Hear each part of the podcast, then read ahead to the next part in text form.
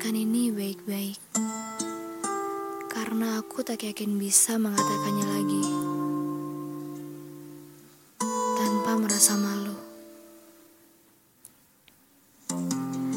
Dibandingkan yang lainnya, kesan pertamamu terlalu biasa.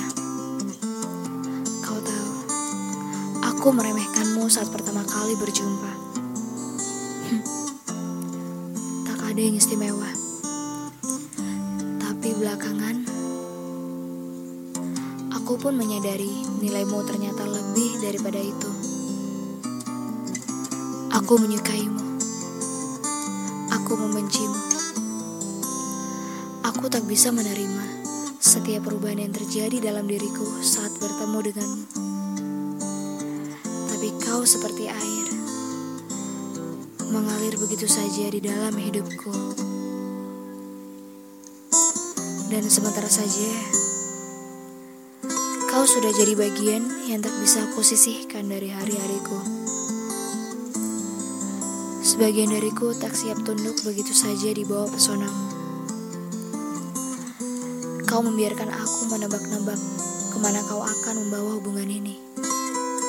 Iya, aku bertanya-tanya dan tak bisa berhenti menyepit curiga ke arahmu. Sampai suatu saat, kau membuka rahasia hatimu.